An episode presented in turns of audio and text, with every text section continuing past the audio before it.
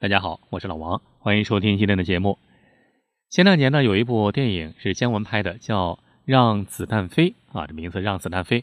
其实啊，这是根据一个作家写的一篇小说，叫《道观记》，以这个为蓝本拍摄的。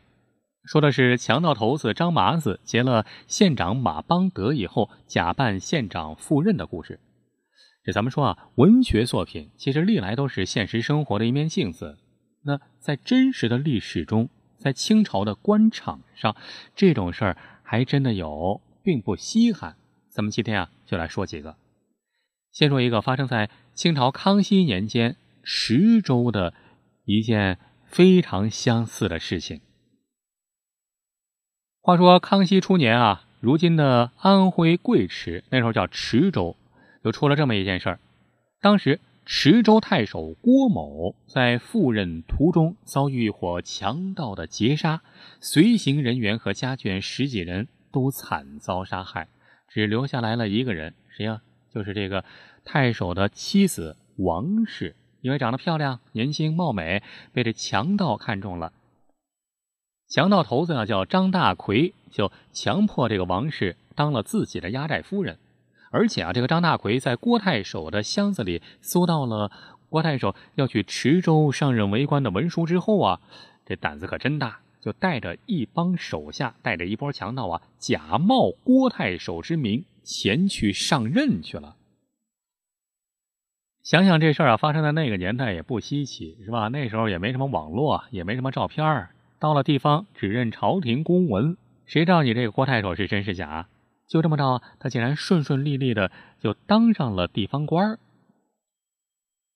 你还别说啊，这个强盗头子张大奎上任之后，竟然办事很公道，而且体贴民情，一时之间居然把池州地方治理的是井井有条，不仅得到了上司的好评，而且在当地老百姓中也极有口碑。你别说啊，这强盗当官呃，居然还当出个模样来了。但是有一点这郭太守啊，在池州任职，老家经常有人专程或有事路过池州，前来探望郭太守。那对此，张大奎，嗯，明知道是假的，是吧？明知道自己是假的，但是不见也不行。但是一见，那肯定得露马脚啊。为了防止走漏风声，他就干脆一不做二不休，凡是来人都见。骗进府中，秘密杀害，没一个能活着回去的。一个两个是这样，十个八个都是这样。后来大家伙就发现啊，凡是去池州看这郭太守的人呢，呃，一去就再也没回来，肉包子打狗，一去不回头，这 就引起大家的疑惑了，是吧？尤其是引起了其中一个人的怀疑，是谁呢？就是郭太守啊，这个真正的郭太守大舅子。姓王啊，叫王义忠，引起这大舅子的怀疑了，就决定亲自前往池州一探个究竟。话说这王义忠，这大舅哥啊，到了池州以后，多了个心眼儿，没有贸然直接前往太守府认亲，而是先隐姓埋名住在池州的一家客栈，暗中打探消息。但是，一连十几天，没打探出任何有用的消息。万般无奈之下，王义忠决定去太守府。但是有一点儿，不暴露自己的真实身份，而是想办法混进太守府。他心里有数啊，只要能够见到自己的妹妹，这事儿就真相大白了。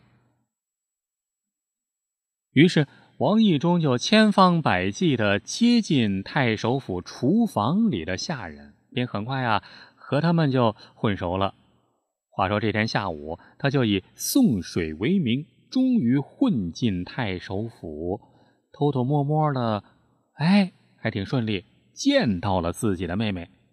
他激动坏了，正想上前和妹妹说话，没成想妹妹突然看见他了，居然冲着他轻轻的摇了摇头，扭身走了。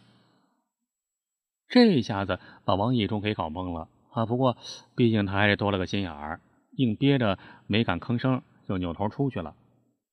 话说到了第二天，王以忠又来了。这一次又在府中见到了妹妹，妹妹仍然是装着没看见他似的，还是一言不发。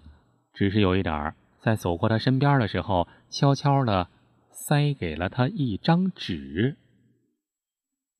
王以忠回到客栈以后啊，看了妹妹递给他的信，这才知道哦，原来真正的自己的妹夫郭太守已经被强盗杀了，而且还知道府衙中共有强盗三十多人，事关重大呀！王义忠不敢怠慢，立刻带着妹妹的密信前往上级部门报告，是吧？道台府，道台府接到了王义忠的密报之后，就出了个主意。说有要事商量，以此为由，把张大奎骗入道台府，一进去，咔嚓就给关起来了。经审讯，张大奎毫无隐瞒的就招供了他的犯罪事实。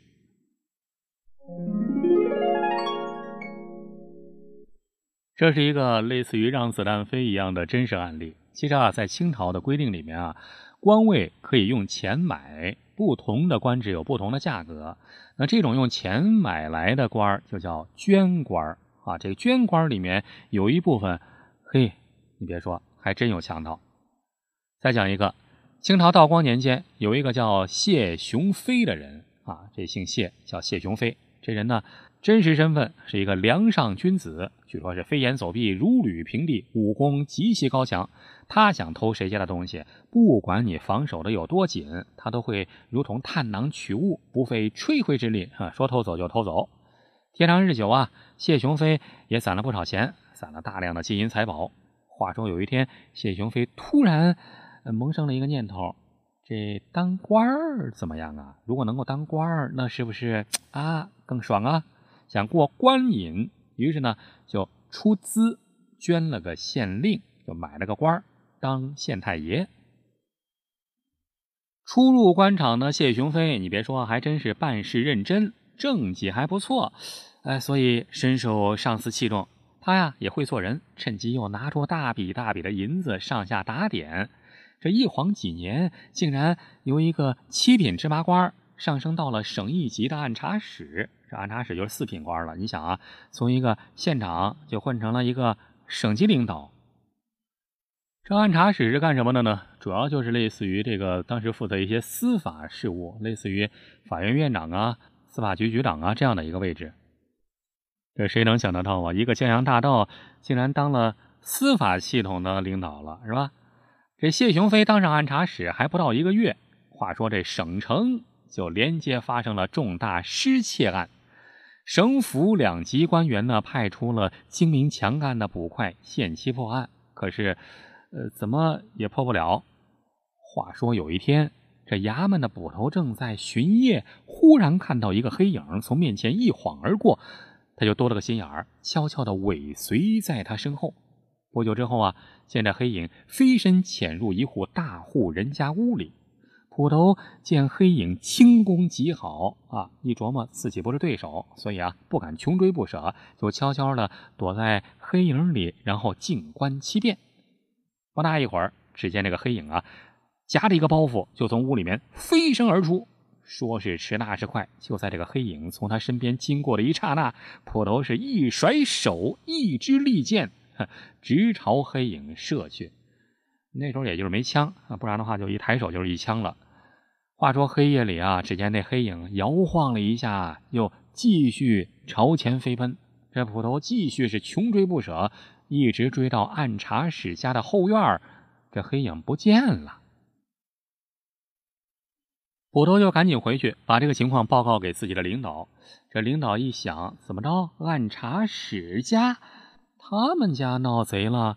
这事儿，这事儿不是我能做决定的，就赶紧往上级报告，是吧？又报告给自己的上级领导。后来一直报到了巡抚那儿啊，全省最高领导巡抚大人。